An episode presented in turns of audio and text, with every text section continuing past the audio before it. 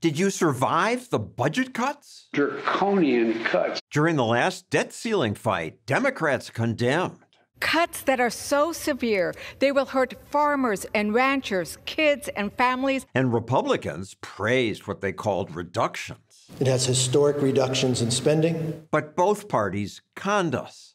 What they called cuts were just a reduction in their already planned spending increase. Leave it to politicians to call a 3.9% increase a cut. We're cutting spending and bringing the deficits down at the same time. No, they aren't. And now they're using tricks to spend even more. Call it an emergency. Done. Spend the money on whatever you want. Budget specialist Romina Boccia reports that the Senate's moving to increase spending beyond their agreed upon caps simply by calling it emergency spending. They gave $296 million to NASA for emergency infrastructure. I mean, what's emergency infrastructure? That's not really a thing. It's just a way to plus up the NASA budget. They just call it an emergency and break the rule. Yes, and this is the problem. It's basically a huge slush fund. The DEA gets another $300 million for emergency salaries. How do they justify this? They don't even try anymore, John. Unfortunately, Congress has complete discretion over what it calls emergency spending. Some of the cuts we agreed to will be painful. This trick isn't new. After Congress forced President Obama to cut spending, they just labeled things like salmon fisheries and expansion of train service emergency funding. I don't think that's an emergency. It's not sudden, it's not urgent. Back then, I was worried about the politicians spending. Three plus trillion dollars. But now they spend twice that. Six trillion dollars. The Agriculture Department's up 27%. HHS, 46%. Interior, 89%.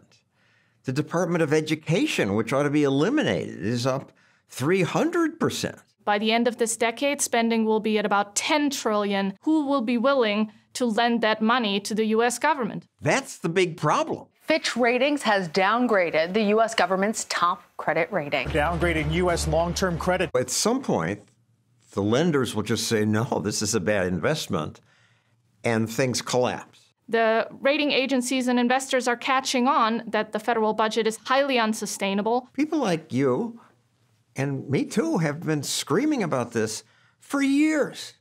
And it's like we're crying wolf because nothing terrible has happened. The fact that it hasn't happened yet does not mean that it will not happen. It has to happen based on the math.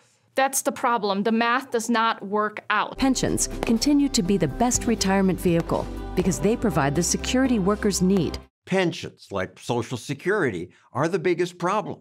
Governments promise seniors much more than governments will have. Unfunded pension programs aren't sustainable. But when anyone proposes cuts, people get very upset. Thousands of people taking to the streets after French President Emmanuel Macron forced through an unpopular bill that raises the retirement age from 62 to 64 years old. No wonder American politicians avoid even discussing cuts. No politician wants to do that because all most of them care about is getting reelected. Asking members of Congress who are running for office to reform old age entitlement programs is a bit like asking an astronaut in space to turn off his oxygen supply. So the Cato Institute suggests Congress create an independent commission that will do the cutting instead. That way, politicians can say, don't blame me, the commission made the cuts. America once did that to close some military bases. No base is exempt. The Base Realignment and Closure Commission in the 80s and 90s worked very well in helping Congress close obsolete military bases. The commission was given that power because